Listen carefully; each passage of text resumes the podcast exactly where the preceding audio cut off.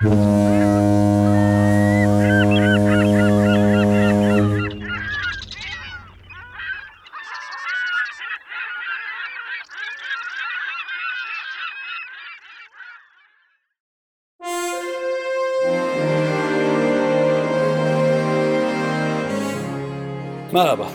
Türkiye kıyılarında yüzen, serbest dalış yapan, aletli dalış yapan herkesin aşina olduğu, sıradan sandığı bir durumdan ve çok çok önemli bir zenginliğimizden bahsedeceğim bu hafta. Su altındaki arkeolojik mirasımız. Üç tarafı denizlerle çevrili iki yarımadadan oluşan güzel ülkemiz insanlık tarihinin en eski yerleşim bölgelerinden. Üstelik kıtalar medeniyetler arasında hep köprü olmuş. İpek yolu, baharat yolu gibi birçok tarihi hattın kesişim bölgesi.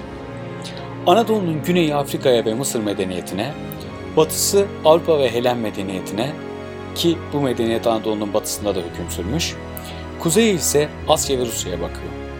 Dolayısıyla Akdeniz, Ege, iki boğazı ile iki denizin arasını bağlayan muhteşem ve bereketli iç denizimiz Marmara ve Karadeniz yüzyıllar boyu hem ticaret hem deniz ürünleri avcılığı hem de savaşların yurdu olmuş. Üstelik bu denizler ve karalar iç içe geçtiği için hızlı hava değişimleri buraları hep fırtınaların, beklenmedik hava koşullarının merkezi haline getirmiş. Anadolu'nun kıyılarında kurulan bütün medeniyetler denizle barışık ve denize düşkün halklardan oluştuğu için ilkel dönemlerden itibaren denizcilik çok hızlı gelişmiş. Denizcilik hızlı gelişirken fırtınalar, savaşlar, beklenmedik rüzgarlar, yağışlar on binlerce geminin denizin dibini boylamasına, on binlerce belki de tüm tarih boyunca yüz binlerce gözü kara denizci, göçmen, tüccar, korsan, balıkçıyı deniz koynuna almış. Anadolu ve Trakya kıyılarında irili ufaklı binlerce gemi bazen daha yolun başında, bazen de hedefine ulaşmaya az bir yol kala batığa dönüşmüş. Akışkan, dalgalı, belirsiz ve değişken denizler karaya hiç benzemiyor.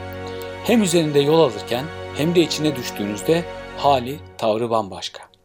Hatırlayanlar olacaktır.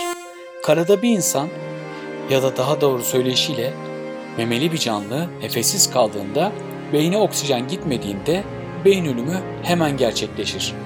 Ama denizde vücudumuz, yüzümüz suya değdiğinde memeli refleksi sayesinde hiç değilse bir yarım saat daha yaşama şansımız olur. Beyin ölümü gerçekleşmez.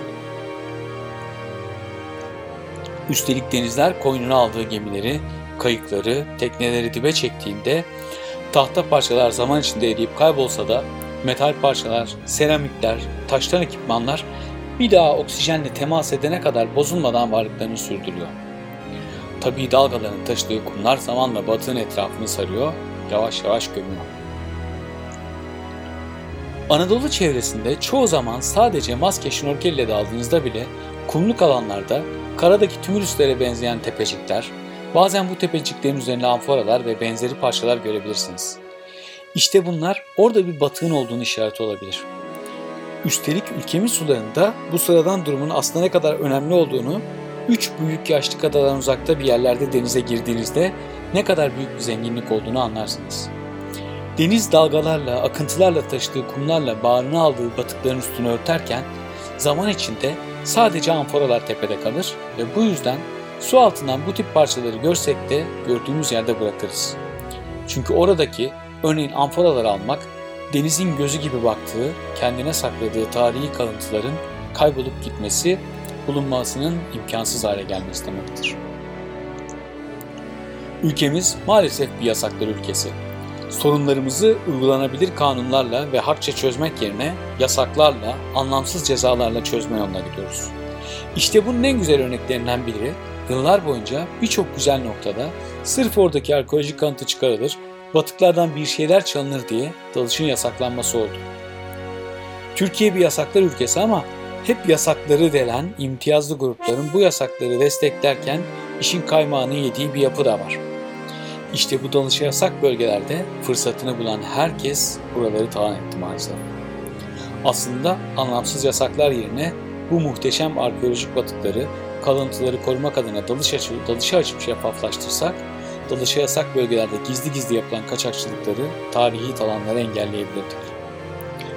Bugün bu yasakların önemli bir kısmı geride kaldı. Ve ülkemiz su altı arkeolojisi açısından dünyanın en önde gelen, en bereketli bölgelerinden biri hala. Ve bu miras bile Anadolu kıyılarında dalış yapmak için yetersiz. Yeri gelmişken aletli dalışın en önemli kurallarından birini tekrarlayarak bitirelim bu hafta yazımızı.